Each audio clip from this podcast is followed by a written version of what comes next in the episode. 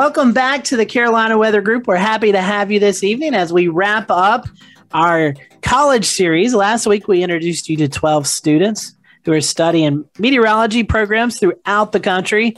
And you got an idea of who they are, what drove them into the studies. But tonight, we're going to be talking more about the schools, the programs, and what makes their college town more interesting or most interesting and, and fun to be at. Uh, this is a great show for anyone who will be applying to the program. So maybe you'll hear of a college or maybe a certain path uh, down the meteorology degree that interests you.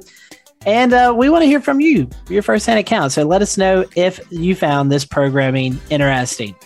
So for that, let's go back and introduce you to our panel Evan Fisher, Frank Strait, Shea Gibson, Dan Whitaker, and most importantly, our students Dylan, Jake, Ethan, Eric, Robert, Justin, Katie, Andrew, Chandler, and Brianna how did Florida State kind of win your heart to uh, to prefer or to pursue the meteorological degree? So, in terms of looking at undergraduate programs, obviously living in Florida, um, FSU was a good option just because of the affordability of the school, and um, I'll touch up on some of that stuff a little bit later. I'd imagine in terms of like looking for for different schools, um, but I'll kind of focus more on the grad school side of things because um, I think that's something that really um, is like a experience that I can kind of bring to the table here when it comes to applying for for different grad schools, um, it's not necessarily about applying to the school, saying, "Okay, I want to go to school in North Carolina," for example.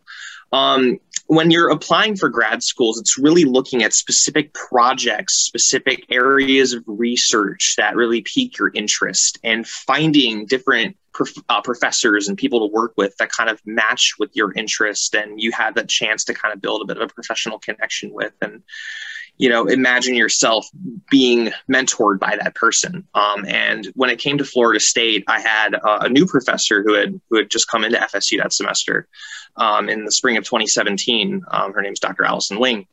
And we basically met at our Meteorology Honor Society banquet um, that April. I didn't really know anything about her at the time. Um, I was still kind of making my final decisions as to grad schools. I had an offer as a teaching assistant from FSU, um, but I was introduced to her at this at this banquet, and ultimately ended up having a kind of sit down 30 minute meeting with her where she kind of ran me through her her research, some of the things that she did as a postdoc um, and kind of what her mentoring advising style would be like and it was just a home run and it was the best decision i've ever made. Um, so florida state also is unique in that it really does have a good connection with pretty much every sector of meteorology. We have obviously mississippi state is you know the absolute broadcast meteorologist factory but fsu is uh, definitely right up at the top of the kind of the rest of the pack there um, we have a 30 minute student run, student produced, um, all the students are on air TV show that is entirely devoted to weather, actually airs on the PBS station in Tallahassee as well as streaming on YouTube. Um, and that's a fantastic opportunity, not just for those that are looking to get into broadcast meteorology, but are looking to improve on their communication skills. It was definitely kind of a coincidence. I was already looking at Florida State. Financially, they're pretty decent for out of staters, like one of the cheaper ends. Um, and also, uh, I liked Florida State because they are tropical meteorology capital, basically. Um, them and NC State really rule um, the tropical meteorology sector. I mean, I learned, I mean, my dream job is a hurricane hunter. I learned about how, you know, the National Hurricane Center is full of Florida State grads. And I was just like, hmm, um, I'm going to definitely strive to um, get into this university or at least NC State if I can't get into Florida State. I definitely did apply to OU. Um, that was one that I was considering. I applied to FSU, uh, Georgia Tech, uh, Cornell, a few other ones in there. When I got my acceptances back, um, I got a lot of good offers, but at the end of the day, uh, FSU actually offered me a full ride off of the basis of national merit. And OU was uh, like, hey, you still got to pay 10K. And I'm like, you know, OU is a great school. I, I know there are some great people there. I have a few friends there. FSU, I also have a few friends there, but you know, you're, I don't have to pay.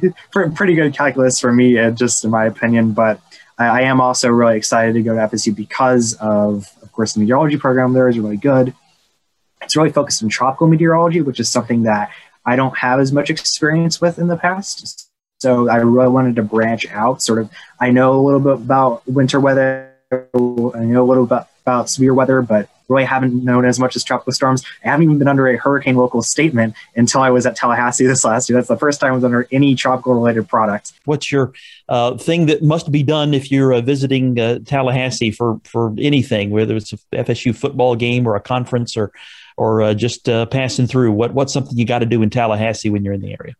Yeah, so I'll I'll, I'll kind of go for for a slightly different vibe and think if you're trying to relax a little bit because of all the hustle and bustle of, of, of downtown Tallahassee and the kind of, you know, the areas with the bars near the stadium and everything like that. Obviously, all that stuff's out there. And there are kind of different sections of town that are, I think, ideal for different audiences. Maybe if you're like a, you know, if you're not really looking for a place that's kind of riddled with college students, there's a place called Midtown where you can get kind of a quieter atmosphere and can still just go enjoy, um, you know, your time with some friends and everything. But um, one thing that I'll point to, I think the Tallahassee area is actually very underrated in terms of its nature. Um, and Tallahassee's park system is fantastic. But one place that I'll point to in particular is called the Res, which is basically this um, lakefront kind of beach that FSU actually runs and allows FSU students and the public to kind of access. And you can do things like, uh, you know, canoe and kayak rental, beach volleyball, um, disc golf,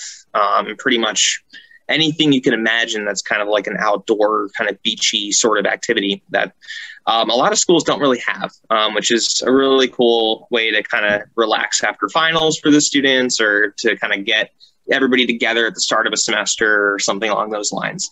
And I'll also point you to something that's actually pretty unique. They only do them a couple of times a year, but FSU, I don't know if you've ever seen pictures of the campus or maybe have watched, um, you know, when the NCAA regionals um, for baseball are in Tallahassee. But if you've ever seen something over the right field fence during those games, you might notice what looks like a circus tent. And FSU actually has its own circus, which is, I think it's one of only two colleges in the country that has that. Um, and it's really interesting because basically students will take a class at the beginning of the semester, which is basically just a class where you kind of learn how to do some kind of, you know, circus based act, whether it be like a trapeze or, you know, anything along those lines. And some of the students will actually participate in the shows that they do later on in the fall. They do like a Halloween series of shows where they have them all, you know, decked out in crazy costumes and stuff. Um, and then they also do one in the spring. Um, so I think that's a really, I don't know, something that FSU brings to the table. That's like a really cool idea for people that are, you know, living on campus and maybe need something to do at some point in the fall. Also, your favorite restaurant? There's a few good ones. Um, I'll throw one that's a little bit of a cheaper option. It's called Gordo's. It's a Cuban restaurant about uh, half mile west of, of, of the football stadium. Um, there's this other cluster of bars and restaurants called College Town, and everybody else will probably recommend to you Madison Social, which is a place that opened in 2013. That's pretty much like the closest place you could, you know, grab a burger or something before actually going to the stadium. You can see the stadium from the patio and everything.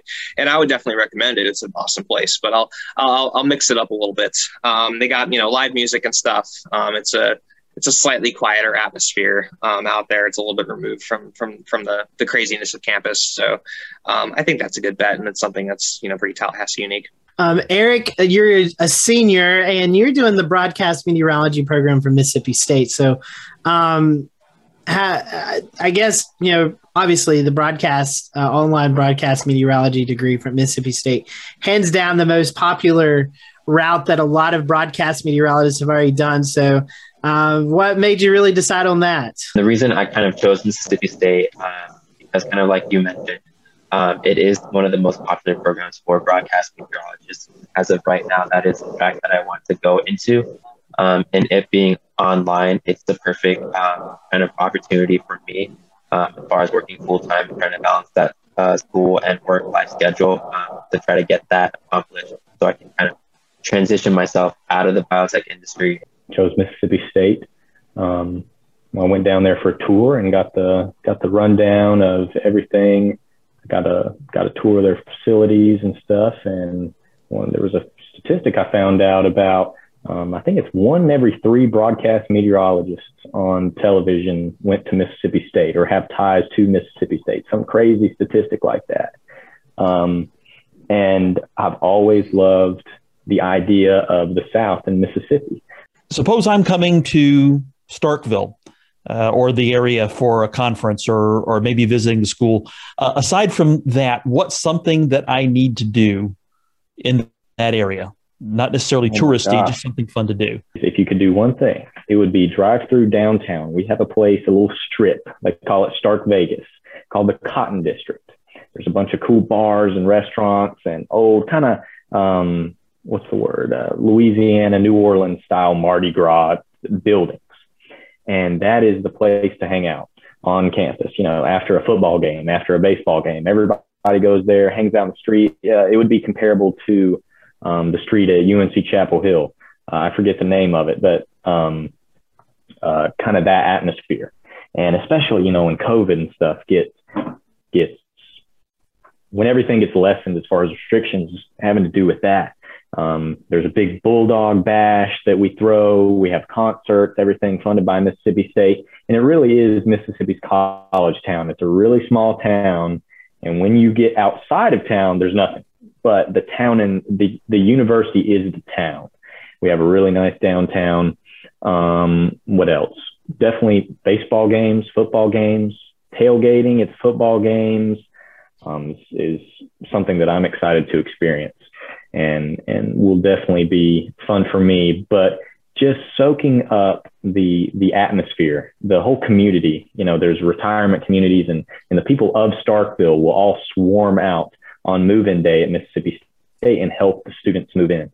There's a lot of of family uh, feel and atmosphere and connection with with the people of Starkville and Mississippi State. What schools were you looking at, and what made you finally decide on Oklahoma? I went to a weather camp when I was in 10th grade over the summer at Penn State, and it was a fantastic weather camp, and uh, it was a great school. But uh, what really decided that I didn't want to go there was it was in the middle of nowhere. There was an hour cornfield to get there, and then you're there, and it's just this small kind of college town. Great atmosphere, don't get me wrong, and it's a great school, but um, I knew I didn't want to go there. So I started looking at other meteorology schools, and uh, I was mainly looking at Oklahoma, Texas A&M, and Florida State, and um, toured all three of those schools. Really liked Oklahoma and Florida State just based on the tours, and then finally I decided that I grew up in Charleston, and we had tropical weather there. Florida State was roughly the same climate, and they're also more tropical focused. So I wanted the experience of the severe storms that the plains have, and um, of course, being here, we have the National Weather Center uh, right on campus, which is where we have our classes and everything. So um, I, I'm glad that I made the decision that I did, um, but I know that there's a lot of other great schools too that um, are, are good options for meteorology programs. What is the thing that you, eh, something that a visitor to central Oklahoma, OKC Metro must do when you're in town? Out here in Oklahoma, it, it's a lot more of the wet, Wild West kind of culture. Um, and so, oh, let's see, what definitely tour the National Weather Center uh, when it opens back up. It is absolutely an incredible building. Um, and just in the OKC area, uh, there's really good food, um, especially like Mexican food. Um, it's really, really good here. Yeah, I concur Um, with that. I, I tried yeah. Pepe Delgado's when I visited Norman, and I thought it was outstanding. And the steak is amazing here too. So Um, Ethan, I want to kind of transition to you first because you're a freshman, and uh, so you, I, I'm not sure you, you probably have stepped foot on Penn State, but I'm sure the the college process was a little bit maybe uh, harder for you as you're battling through COVID. You don't really get to see the full campus experience. So so let's talk about you first going to Penn State. How did you choose Penn State? What were some other schools that you were interested in, and let's kind of talk about that process. So my uh, college process started, um, I guess, junior year. Um, we went down to College Station and saw it toward Texas A&M. That was a cool campus, um, cool program. And then I decided to um, go up to State College and tour um, Penn State, which I really enjoyed um, touring it. So I ended up applying to um, Texas A&M, Penn State, um, NC State, Oklahoma, UNC Asheville, and UNC Charlotte, and Georgia Tech. Um, and then when I got my acceptance letters back, I decided um, to go back to Penn State, check it out. Um, met with some professors, met, did a tour. Campus super cool. Program looked really cool. So I decided that I would leave the Carolinas and try something different for a few years and go up um, to the Northeast and experience some snow, hopefully probably a year there will be no snow. It'll be like a rare drought, no snow. The truth comes, you will experience snow in State College. You won't get very many big storms, but uh, there'll be snow in the air a lot of the time. The truth comes out. Ethan's just going to Penn State for snow. I get it now. I understand. Ethan, instead, I'll ask you about your hometown, the Raleigh area.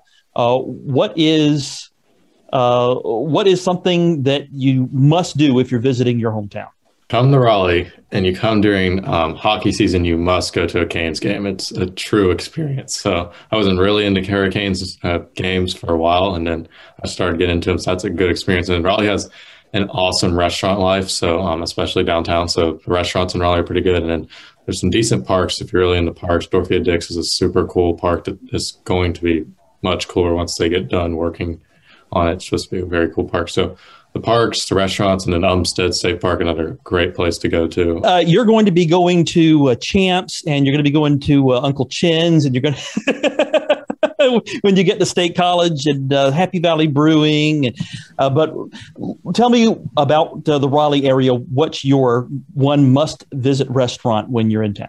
If you come to Raleigh, um, there's a lot of choices. Um, pretty hard to narrow down to one, but there's this there's a small restaurant. It's very small inside. It's like go back like it's like European style restaurant. Um, the, the way it looks inside. It's and it takes you back into the 50s and 40s. It's very um old time themed restaurant. Um, it's called Hayes Barton Cafe. They have fantastic cakes, but um, if you come late July into August, get the tomato pie is like the best that I've ever had in my life. Um, so definitely there, and then probably the pit is awesome if you like barbecue. Um, you can actually find decent barbecue in Happy Valley. Hogs galore. You have to drive a ways to get to them, but they're not bad. And uh, Bones is not bad. Ethan, I, I, was going. I was debating. I was like, I wonder if he says the pit or the Angus barn because that's another good place to eat in Raleigh. Is the Angus barn? The Angus barn, yeah. You yeah. can't go wrong with the Angus barn either if you're I've, ready to pay a price. But yes, I, have decided I got to get up to Raleigh and try some of these places and get to a Canes game. I haven't been one yet, and I really want to go. I'm a Canes fan, big time. What kind of drew you to UNC Charlotte? What was the uh, what was that process like? Well, I grew up in the Charlotte area, so uh, when I was applying to colleges, I looked at primarily NC State and UNC Charlotte um, for meteorology specifically. That was my original goal going into college. Obviously, took a couple turns, and I'm still at UNC Charlotte. But um, uh, yeah, I've just I've grown up going to basketball games here at, at Charlotte. Um, I've just always had a connection to it. It was right here, 30 minutes from home.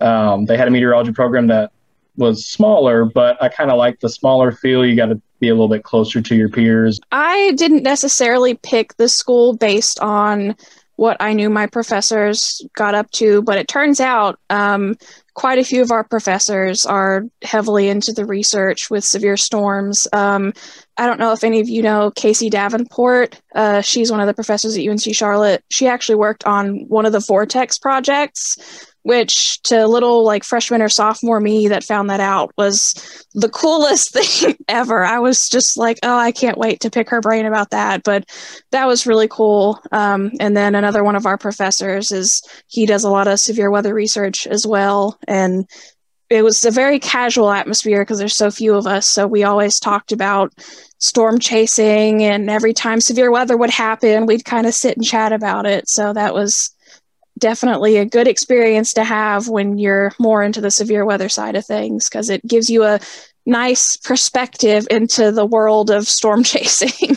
what's what's something you got to do when you're coming to visit Charlotte? Well, I love to go to Carowinds. There's an amusement park that's about half an hour away, and their whole thing is that they're on the border of North and South Carolina. So sometimes you're in North Carolina, sometimes you're in South Carolina.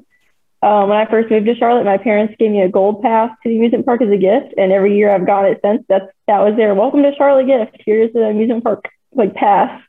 Um, so if you like rides, definitely Carowinds. I recommend. And then during this time of year, well, about to be September, October, they do Scarowinds, and I am very into Halloween, so I love Scarowinds too. Let me break in here because I always mention when I hear Carowinds, that was my first job when I was a teenager. I made funnel cakes. I made probably 10,000 funnel cakes a year for two seasons at Carowinds. Whoa, I'm learning something new about you, Frank. I did yeah. not know that. That was my first job when I was a teenager. I was 16. Living in uh, in Danville, Virginia. So uh, I know Virginia Tech, not practically in your backyard, but pretty close. Um, uh, what other schools did you apply to, and finally, kind of what drew you to Virginia Tech? Fun fact: I only applied to Virginia Tech. Okay. I didn't apply anywhere else.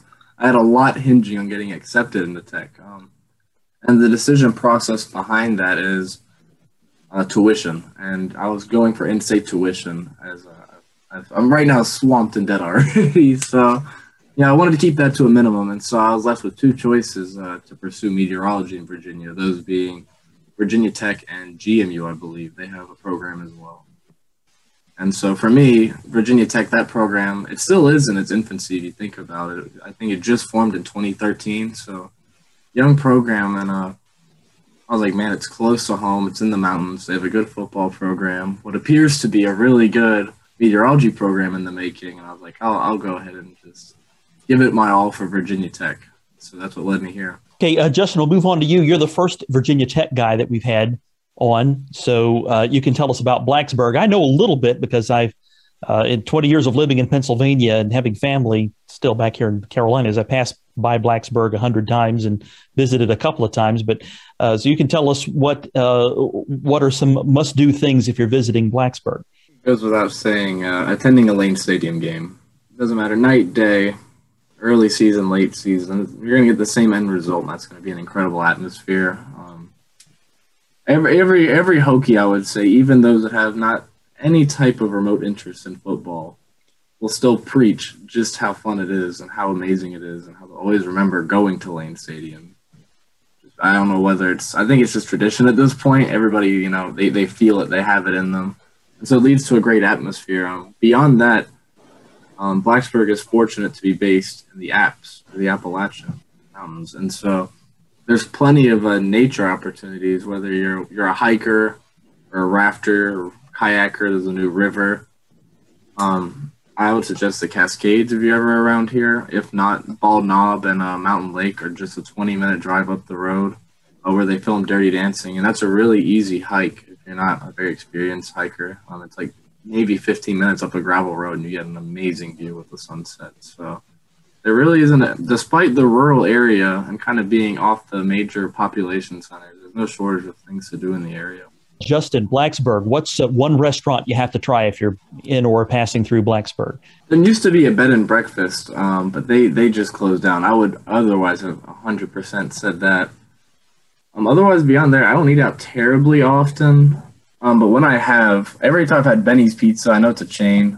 It's very tasty. You get a very big slice. The people that you're with or around are normally pretty happy and well-minded. You're gonna be in a good crowd, good pizza. So I, I would suggest to the travelers coming through, um, that's worth a visit. If you had one, um, one like word of advice to um, students who are in college right now, or maybe high school seniors, juniors looking into meteorology program, what would that be? Um, Katie, I'll start with you. Even if you're not math inclined, just still give it a shot. So, like I said, I really struggled with math. Every math class I've ever taken, I had a tutor, and I went to office hours a lot. But it is possible. I passed all like 11 of the math classes that I needed, and it is doable if you're passionate enough and you love the you know, if you love weather enough, you can get through it. Don't shy away from programming. Andrew and Katie have kind of alluded to it. Programming is becoming very prevalent in meteorology and almost a necessary skill, regardless of if you go into broadcast or research or academia or whatever. Um, don't shy away from taking those courses and uh, you don't have to stick with one particular language over another. Um, you can di- diversify yourself a little bit. Don't be afraid to try things.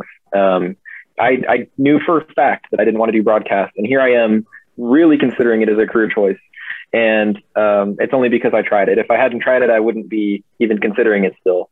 And I think also kind of going off of that is don't be afraid to talk to your professors about problems you're having in class. Like, you know, Katie mentioned her, you know, math in meteorology is hard. And yes, math is a big part of meteorology, but you know, it, you can get through it because everybody's in the same boat as you. There's only a few people that would consider themselves good at math, I think.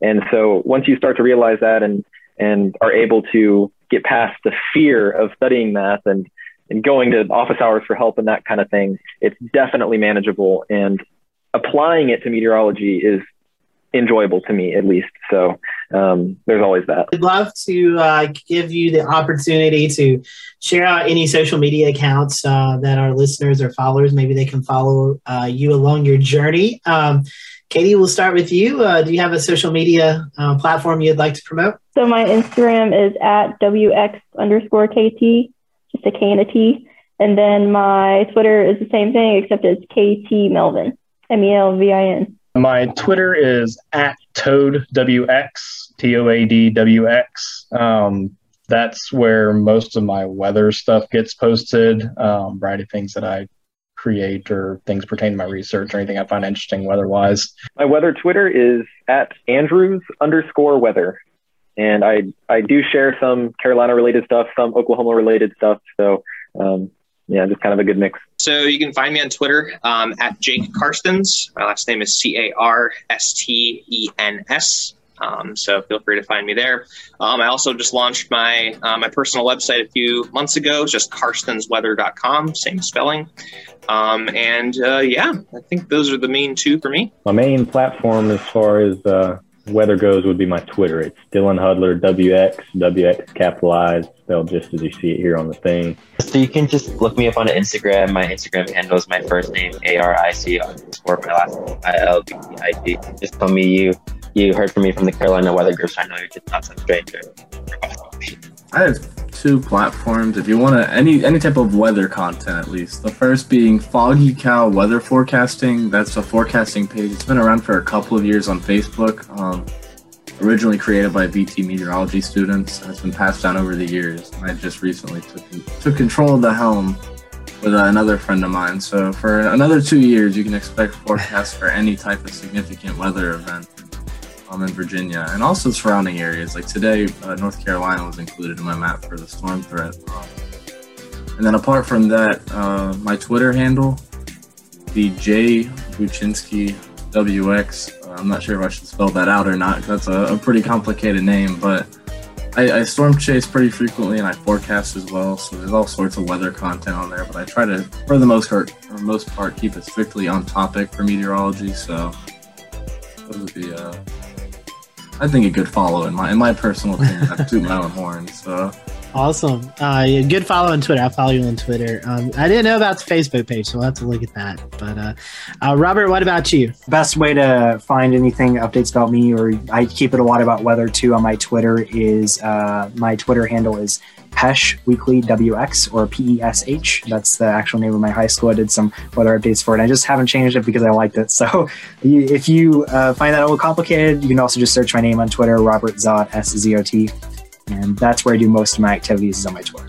So um, my personal Twitter is always a good place to go. I try to do some forecasting for the state of North Carolina. Um, so it's Ethan Clark WX. So it's pretty easy, just Ethan Clark WX. And I post a decent amount of stuff on there sometimes get off topic and post some coastal pictures, but mostly uh, weather related stuff, but some storm chase stuff. Yeah, my uh, Twitter handle is um, at Chan Chan WX Man. So that's a great, that's a good one. I like it. I like it. Brianna? Uh, my Twitter handle is at Brianna Fox WX.